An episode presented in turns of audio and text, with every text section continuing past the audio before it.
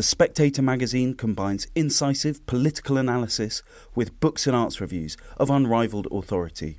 Subscribe today for just £12 and receive a 12 week subscription in print and online, plus a £20 Amazon gift voucher, absolutely free.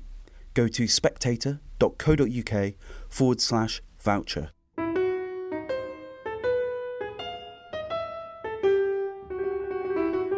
Welcome to Holy Smoke, the Spectator's religion podcast. I'm Damian Thompson.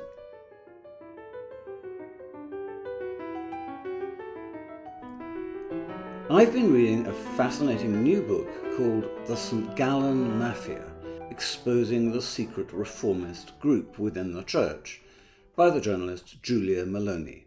It tells the story of how, over many years, a group of liberal cardinals plotted to install their own man in the Vatican. That man was originally supposed to be Cardinal Carlo Maria Martini, a Jesuit scholar of towering intellect, who was committed to relaxing the Catholic Church's teachings on sexual morality using the instrument of synodality. He was also implacably hostile to the celebration of the traditional Latin Mass and sought to subvert the implementation of Summorum Pontificum.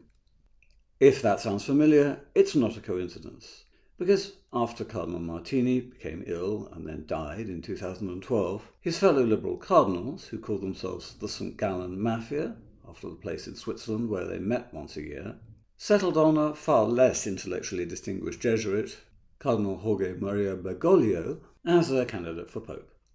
Not only did they secure his election in 2013, but one of them, the late Cardinal Cormac Murphy O'Connor of Westminster, couldn't resist boasting about it. All of this is a matter of public record, and it should be said that this is the sort of plotting that takes place before any conclave. What I found fascinating about Julia Meloni's very well written book is her very credible suggestion that Cardinal Martini, who is in some ways close to his ideological opponent, Benedict XVI, may have put significant pressure on Benedict to resign, thus clearing the way for Bergoglio. The mystery, as I see it, is that the St. Gallen Mafia should have chosen someone as opportunistic, as ideologically changeable as the Cardinal Archbishop of Buenos Aires. But, as Meloni points out, in the end they got what they wanted, albeit posthumously in some cases. That is, synodality, a new and quite possibly calculated confusion on such hot button issues as communion for divorced and remarried Catholics and homosexuality, and just this year, a messy but savage assault on Catholics who prefer the ancient form of the Roman Rite. All of these ambitions long predate the arrival of Jorge Bergoglio in the College of Cardinals. I've been talking to Julia Meloni, and I began by asking her to tell me about the early days of the St. Gallen Mafia a term actually coined by one of its members, the late Cardinal Danneels of Belgium, whose career appeared to have ended in fully justified disgrace after his involvement in a sex scandal, but which was mysteriously resurrected, his own word again, after his friend and protege became Pope Francis. So, exactly when did all this begin? It goes back to the mid 1990s. Around 1996 was the first time that they started meeting and they were a high ranking group of churchmen who would secretly meet at or near St. Gallen, Switzerland. Um, usually they had an annual meeting, and usually, according to Danneels' biography, it was in January. And then they had like annual presentations that a certain person would give um, each year. The center of gravity for this group is really Cardinal Martini. And Cardinal Martini, his life follows a kind of three act structure. And around this point, he is called the next pope in the media because they they wanted him of course to be the liberal successor to Pope John Paul II. It's widely said that the St. Gallen Mafia actually did want Martini as pope in the beginning but then, of course, he came down with Parkinson's disease. By the time of the 2005 conclave, he could no longer be pope. He even carried a cane at the proceedings to signal that he was not really eligible to be pope. So he kind of moves into the second act, and that's where he is dubbed by the media as a kind of anti pope to Joseph Ratzinger, Pope Benedict XVI. There were some major moves that, that Martini would do after Summorum Pontificum came out, I believe, just within a couple of weeks. Martini gave an interview explaining how he would never say the traditional Latin Mass because he was opposed to it in principle. So that's just one example of the, the kind of salvo that he issued against Benedict. And then the third act, the most intriguing act, is where he becomes the antipope, the A N T E kind of antecedent, precursor, preparer for a Holy Father. We know now that that Holy Father was Pope Francis Bergoglio. So there's a group of cardinals belonging to this self described mafia, one of whom was the English Cardinal Cormac Murphy O'Connor, whom I knew, who always struck me as a charming but very intellectually lightweight figure. Fairly liberal in his views, but uh, he certainly made absolutely no impact whatsoever as, as Cardinal Archbishop of Westminster. But Cormac really did like to claim that he was instrumental in securing the election of Bergoglio as Pope in 2013. But what your book suggests, and I find absolutely fascinating, is that Cardinal Martini, the aging, ailing Cardinal Martini, kind of guessed that Pope Benedict was going to resign, and mm-hmm. indeed may even have encouraged him to do so. That is a, a really important piece of the puzzle, I think, that our discourse has to, to kind of incorporate because Martini was an anti pope against Benedict, but at the same time, there's this complicated layer because the two of them had a sort of rapport. They esteemed each other's intellectual abilities. Martini was a brilliant biblical scholar before he was plucked away from his studies to become the Archbishop of Milan by Pope John Paul II. And, you know, Ratzinger, of course, his intellectual capabilities are well known. And the two of them, they had different moments where they would write forewords to each other's books or, you know, other other congratulatory um, pieces of writing for each other. Shortly before Martini delivered a kind of very pointed salvo against the church's teachings on bioethics, Pope Benedict was praising him in, in front of a group of young people.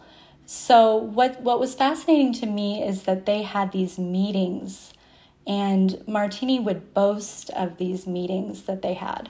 So um, towards the end, I believe in April 2011, they had a meeting, and I go into it in the book. And then in April of 2012, and I verified this in two different public sources that say this. Martini met with bishop friends in an area of Switzerland close to the border of Germany. So, was the St. Gallen Mafia meeting with Martini, you know, years after they allegedly broke up in 2006? It's possible. But he was also saying to a confidant, and this is recorded by Sandro Magister, one of the foremost Vaticanists. He was saying to this confidant that he hoped Benedict would resign soon. This was his language, not not just that he would resign, but that he would resign soon, as if he knew something that other people didn't know. And this was in 2012. And my colleague um, Maike Hickson pointed out to me that in 2012, Cardinal Kasper Walter Kasper of the Mafia was speaking about a southerly wind that was rising, and then this was later interpreted as a reference to Bergoglio by Bergoglio's allies. So that there are so many eerie coincidences here that um, really really get you wondering about how much these people you know knew about Benedict's mind, knew about his plan, and of course how much Martini encouraged him. Um, the maybe the last piece of the puzzle is in June of 2012, according to Martini's own confessor. Martini met with Benedict for the last time and did tell him to resign. Some commentators would say, look, there really is nothing new in groups of cardinals meeting to discuss who should be the next pope and deciding on a candidate. In fact, there probably has never been a conclave in which something like that hasn't happened. So, so to what extent are the St. Gallen Mafia's conversations something newsworthy in themselves? Yeah, that that's a wonderful question. Um, I think the fact that they were meeting starting in 1996 and they specifically postured themselves as an anti-Ratzinger group, according to Danneels's biography, it, it wasn't really an idea that held them together. It was a person, and it was Joseph Ratzinger, and it was a posture of war. So they were plotting for for years. The force that united them was their antipathy towards Ratzinger. They had many dreams that they brought to the table because we know from Danneels's biography that in 1999, Martini actually talked about his dream of a new council. And then we know that Danneels at that meeting was a little bit pragmatic about it, a little bit skeptical that it could be pulled off. And then later that year, Martini gave a speech and there he was more vague about whether he wanted a council or not. And we can look back at it and see he was basically describing perpetual synodality, which is exactly what we got with Pope Francis. So I, I think that they were identifying Bergoglio as a wonderful candidate as early as you know the early 2000s i think he was on their radar in 2001 according to Danneels's biography but also according to Nicolas Diat, when Silvestrini, Cardinal Achilles Silvestrini, came into the group, replacing Martini in 2003, Silvestrini actually talked to Bergoglio or tried to convince Bergoglio to lead the anti Ratzinger forces and then the fact that they you know they went underground in many ways and then reemerged for the 2013 conclave after this eerie talk about pope benedict resigning I think it behooves us to ask many questions about what exactly was going on here. I don't find it particularly surprising, as I said, that groups of cardinals should be meeting over a period of years to further a particular agenda and to pick a candidate and indeed to change candidates when their man became too old and ill. But what I do find fascinating is their choice of Cardinal Bergoglio as their candidate, because years earlier, his fellow Jesuit Martini had barely been on speaking terms with him because he saw Jorge Bergoglio as a conservative or perhaps an opportunist somebody who'd introduced rather conservative disciplines when he was running the Jesuits in Argentina, somebody who was rumored to have had a warm relationship with the right wing government there. So there was initially no love lost between Bergoglio and Martini, but over the years, it does seem as if Bergoglio's message began to converge with that of Martini, which you describe as well, his priorities as first, a new approach towards the divorce, second, a new approach to the appointment of bishops, then priestly celibacy and the role of the laity, and then the relationship between politics and the hierarchy, all of which sounds a lot like this pontificate. But what do you think was going on what do you think motivated Bergoglio to change his ideological stance from somebody who was very much seen as John Paul II's man in the Latin American church to somebody who was identified as the leading opponent to John Paul II's chosen successor, Ratzinger? How much opportunism was involved? Yeah, I, I think that Henry Sire, of course, the author of The Dictator Pope, gives a really compelling analysis when he says that Bergoglio, at some point, he signaled that he was a fellow traveler despite his conservative orientation in the beginning. And um, it, it appears from Danneels's biography that when he was making those signals, let, let's say around 2001, there was that synod on collegiality, and Bergoglio became one of the synod officials. He evidently impressed Danneels, and they had mutual esteem for each other because they they felt that both of them understood and had a similar position on synodality and collegiality. I think that these kinds of signals were very important, and I also think that the the ambiguity of Bergoglio as a person could be weaponized by them because Bergoglio, this was the early 2000s, was the same time that Sandro Magister was talking about conservatives begging Bergoglio to stay in Rome to, to try to potentially become Pope one day. So Bergoglio was just this, you know, empty symbol. You, you could project what you wanted to onto him. And in many ways, that has come to his aid in this pontificate because people are able to say, oh, I can do a hermeneutic of continuity with what he does. And I'm not particularly exercised over what's what's going on in this papacy. Uh, other people look at him and, and see something more ominous. One last thing I would add is I have a whole chapter called Patience, and I talk about Yves Congar, the um, Vatican II figure who had a book on true and false reform in the church. And according to Austin Ivereigh, who was the former spokesman for Murphy O'Connor, this figure was very important to Bergoglio. Congar talks a lot about patience, time, delay, not creating a schism, but rather working very slowly within an institution to change it. And I think that Pope Francis's time is greater than space is is exactly this principle.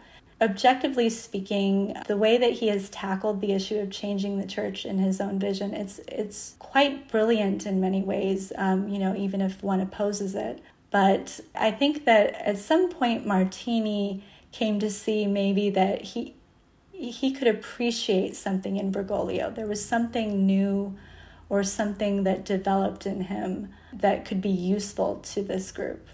Well, you describe Francis's methods of changing the church as quite brilliant, but to me they look like a tremendous mess. Now, admittedly, Francis once said that his ambition was to make a mess, but they don't necessarily look like a planned mess. There's been a succession of synods, all of which create division and don't arrive at very firm conclusions. It seems to me that Francis quite often loses control of the narrative and is sometimes so preoccupied with A, settling scores with his enemies, and B, protecting some of the intensely corrupt cardinals and archbishops who are his allies, that any coherent reform narrative is just sidelined.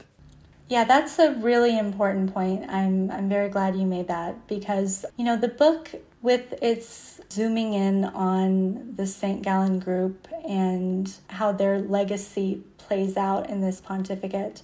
There's so much that, that kind of can't be said in the scope of that. We, we can't talk very much about the sexual abuse scandals. We can talk about Danneels, but there are so many other characters that. If we could just remind people that Danneels attempted to cover up incestuous child abuse he was quite rightly disgraced, and then he was rehabilitated, resurrected, as he put it himself, by Francis, who appreciated his support. Likewise, Cardinal McCarrick had been sent into a sort of internal exile by Benedict, who knew of his reputation. He was probably instrumental in securing quite a few votes for Bergoglio in the conclave. He was certainly an ally of the St. Gallen Mafia, and he too was rehabilitated. Meanwhile, Francis has been busy protecting the reputations, or at least trying to protect from the consequences of their crimes, various senior churchmen who I've mentioned before on other episodes of uh, Holy Smoke. It's all very unsavory. Yeah, of course. And, you know, as we're talking about the resurrection of Danneels, it's one of the eeriest parts of this story. There's this line from the novelist William Faulkner where he says, The past is never dead, it is not even past. And the second half of, of this book, which is talking about the Francis pontificate, in a lot of ways it's talking about ghosts and resurrections because there is, of course, the figure of Danneels that we just mentioned, and he literally did see this as a resurrection experience, and he was giving a sermon, and he was referring to his time from the sexual abuse scandals that you alluded to earlier. Um, it was a Good Friday for him, but he left this period of darkness because Easter came, because Pope Francis came literally he's adopting and, and kind of hijacking this this imagery of Easter and resurrection to, to describe his own rehabilitation. And um, Martini, of course, Martini is dead, but he's quoted sometimes by, by Pope Francis. You know, when you were describing kind of the chaos going through this, you know, another image we might use for this pontificate might be, you know, it's it's just this corridor and there are a bunch of different very questionable ghosts kind of haunting it in different ways. We're not necessarily getting getting a reform, even a liberal reform. We're, we're getting the burdensomeness of the past. That certainly makes sense to me because I often ask myself what Pope Francis actually believes, whether he actually likes the Catholic Church, whether he really does have a, a vision for the Catholic Church or whether fundamentally he's a sort of Latin American clerical politician, and a, I think a very unscrupulous one at that. If you look at some of the people he's rehabilitated or tried to rehabilitate, and if you look at the savagery and I think dishonesty of some of the things he's done, for example, Traditionis Custodes, his shocking tearing up of Benedict's vision of a, of a hermeneutic of continuity, that seems to have been motivated at least as much by malice, anger, and score settling as by liturgical contemplation. And it's been interesting to note that bishops who weren't particularly sympathetic to the Old Mass have been very slow to implement it because I think they just suspect the Pope's motives and dislike the cruelty inherent in the document. Yeah, definitely. I, I think that this this element of, you know, making things personal it's interesting. I, I didn't put this in the book, but well, there is kind of a section where I have kind of the backstory of Bergoglio, and I talk a little bit about the time when he was young and he had dreams, you know, being being a Jesuit, and he he certainly presents himself as being very idealistic, very sincere. I'm not sure we have to doubt that he that he at some point, you know, ha- did have these grandiose idealistic dreams he was giving an interview, I think, in the book God is Young, and he was talking about how life would disappoint him in some of his dreams, or people would write him off, and then he says, But I'm still here. And of course, he says this while he's Pope. So, you know, I turned out okay, or everything turned out okay. So there's there seems to me to be this real psychological kind of insecurity you know, I, I don't want to psychoanalyze everything here, but there does seem to me to be this personal need to show people that he is in power, he's still here, he's still in control. And then, as you've alluded to, that can morph into, you know, vindictiveness in different points. Um, I, I think Traditionis Custodes is absolutely devastating, and it came out after I had already finished revising this book. And I actually, um, I often write for the, the outlet 1 Peter 5. And I did a piece on the St. Gallen Mafia and the Latin Mass. And it felt to me kind of like an afterword to the book.